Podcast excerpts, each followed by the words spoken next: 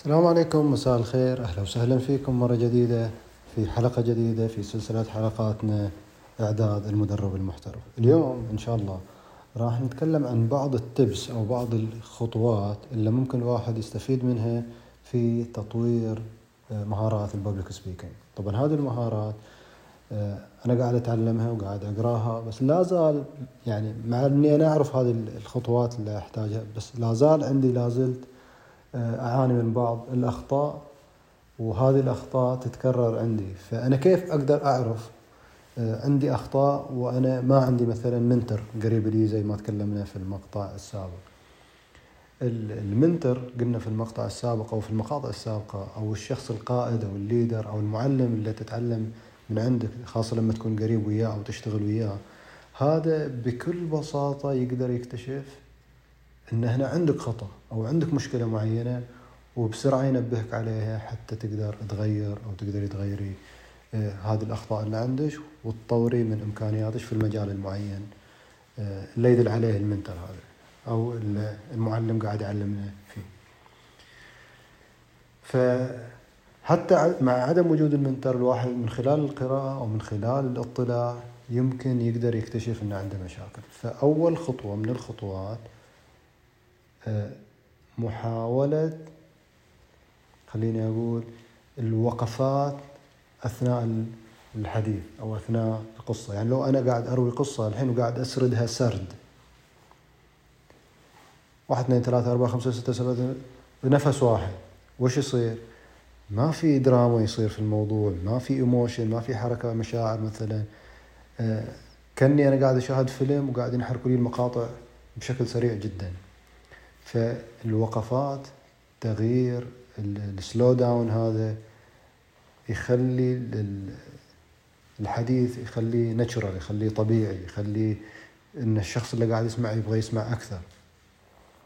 فموضوع الوقفات واختيار أماكن الوقفات هذا من الأمور المهمة اللي ممكن واحد يستفيد منها. حتى الناس اللي مثلا في الكوميديا لو تلاحظوا أماكن الوقفات أحيانا ما يقول شيء لكن الناس تبدأ تضحك وتضحك بشكل هستيري. أحيانا الوقفات اختيار أماكن الوقفات هذا آه، أمر في غاية الأهمية. الأمر الثاني ال body language مع آه، ال body language مع الإلقاء.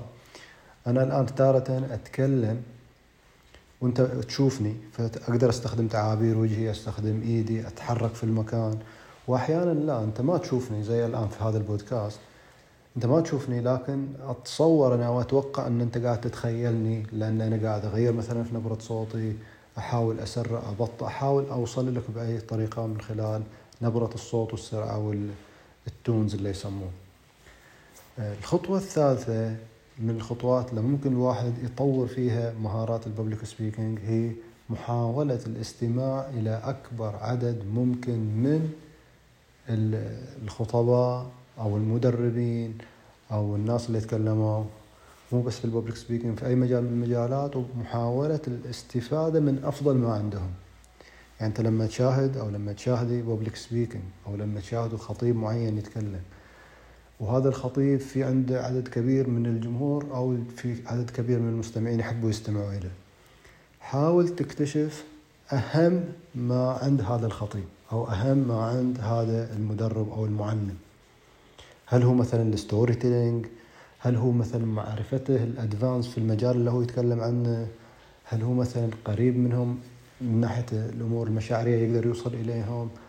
حاول تكتشف. طبعا كل خطيب أو كل مدرب أو كل معلم يمكن يمتاز عن غيره في بعض الأشياء. فإحنا لو قدرنا نتعلم ونستفيد من هذين الناس فإحنا راح نعطي صبغة أو على مهاراتنا بالنمو والتطور.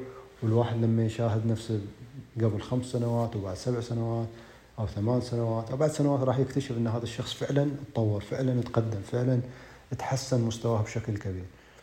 فإحنا إذا شاهدنا وكخطوة ثالثة وكخطوة رابعة مثلا قرينا عن الناس اللي تكلموا عن مهارات ال public speaking فهذا الشيء راح يساعدنا إن إحنا نقدر نطور ونعدل ونحسن من هذه المستويات أو من هذه المعرفة أو المهارة. النقطة الخامسة هي التمرن على ال voice التمرن على استخدام الصوت طبعا نقدر إحنا نتمرن على استخدام الصوت والوقفات من خلال مثلا نكون حافظين مقطع وهذا المقطع نقدر نكرر فيه بعدة أشكال أو ما يحتاج أنا أكون حافظ مقطع معين إلى قصيدة ولا مقطع مثلا إلى نثر أو مقطع إلى قصة. لا أحيانا آه، عندي كتاب قاعد أقرأ منه خليني أقول قطعة أو قصة مصغرة فأحاول أقرأ مرة بسرعة. مرة أحيانا أقرأ بصوت عالي. مرة أتعمد أوقف في الوقفات وأطول الوقفة شوي. فأبدأ أستخدم عدة أشكال وأنا أقرأ هذه القطعة الصغيرة أو القصة الصغيرة. وحتى نستفيد أكثر كخطوة سادسة إن إحنا نسجل أنفسنا ونحاول نسمع أنفسنا. لما أسجل نفسي وأسمع أنا ممكن من يعني المرة الأولى أنا مدرب المرة الثانية لا أنا منتر أو أنا شخص مثلا مقيم. ففي التقييم أحاول أن أكتشف وين الأخطاء اللي عندي وأحاول أصلحها أحاول أحسنها أو أحسن منها قدر المستطاع. فأنا أحيانا ألعب دور المدرب وأحيانا ألعب دور المقيم. أحيانا لا وأنا أسمع الحين أنا ما أبغى أقيم أنا أبغى أنتقل إلى مكان ثاني يسموه آه، في البرمجة اللغوية العصبية تغيير مراكز الإدراك. فأنا الآن أبغى أنظر لا من منظور الأودينس من منظور المتدربين. وأنا أسمع أحاول أقيم هذا الحديث. هل هذا الحديث لو سمعته أنا من شخص راح أطبق راح أجرب راح أستخدمه؟ لو لا عندي أنا ملاحظات عليه وما بقدر أو مستحيل أن أنا أصدق هذا الكلام أو مستحيل أني أغير سلوكي بناء على هذا الكلام أو أغير أفكاري بناء على السبيتش اللي سمعته. آه، فهذه ست خطوات في خطوات أكثر ولكن اليوم إحنا نبغى نتوقف عند هذه الست الخطوات. ونحاول قدر المستطاع أن إحنا نستخدمها حتى ننمي ونطور.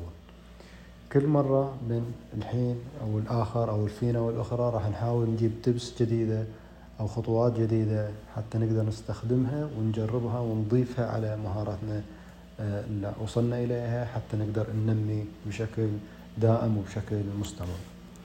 فأتمنى الفكرة تكون وصلت بوضوح وأتمنى لكم تطبقوها وبالتوفيق في أمان الله.